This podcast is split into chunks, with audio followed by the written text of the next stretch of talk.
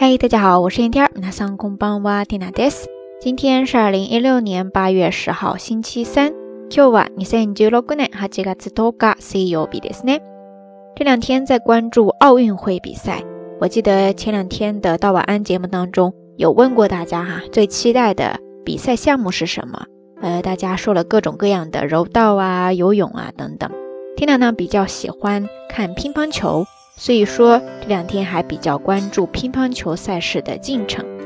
提到中日乒乓球的连接点呢，我想很多朋友大概首先都会想到福原爱选手，对吧？爱酱，Disney。我记得前两天呢，还在微博上看到了瓷娃娃爱酱上了热搜，说的是福原爱让球。点进去看呢，大概就是他在比赛的时候，为了不让对方尴尬嘛，打出十一比零的这个比分，故意就让了一分。这一举动呀，瞬间就勾起了广大网友的美好回忆，一下子把时间点拉到了二零零八年北京奥运会，大魔王张怡宁对战福原爱爱酱的那个场景。具体呢，就是在有一场比赛当中呢，两个人打对战嘛，然后打到了九比零，大魔王实在是不忍心呀，所以说就故意发球失误，给爱酱让了一分。结果呢，这个动作痕迹实在是太明显了。就被各大网友开玩笑说让球也是让的毫无 PS 痕迹，然后还戏称说大魔王该回家好好的读一下演员的自我修养了哈。总之回想起大魔王和瓷娃娃之间相爱相杀的各种段子哈，真的是非常的好玩，也非常的美好。现在呢，终于轮到了爱奖给别的选手让分，所以广大网友又站出来开始调侃了，说爱奖终于活成了大魔王的模样，反正就是特别的好玩。如果大家感兴趣的话，可以在这个微博上搜索关键词“大魔王福原爱让球”之类的，这些就可以跳出各种各样的段子。不过话说回来，提到爱酱，可是中国队的队宠啊，而且在广大的中国球迷心中也非常的有人气。但是提到对他的印象呢，可能很多朋友都会立马想起来小时候他边哭边打球的那些场景哈。总之，对爱讲，可能大家会觉得他是一个爱哭鬼。爱哭鬼在日语当中呢，有一个单词跟它很相似，叫做 nakimushi，nakimushi，nakimushi，ですね。汉字写作气，哭泣的泣，再加上假名的 ki，然后呢，再加上一个虫，昆虫的虫。这个单词的前半部分 naki 是来源于动词 naku，就是表示哭泣。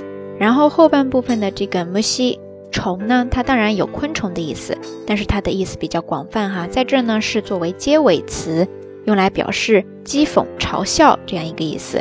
nakimushi，nakimushi，ですね，就是嘲笑那些爱哭的人，爱哭鬼。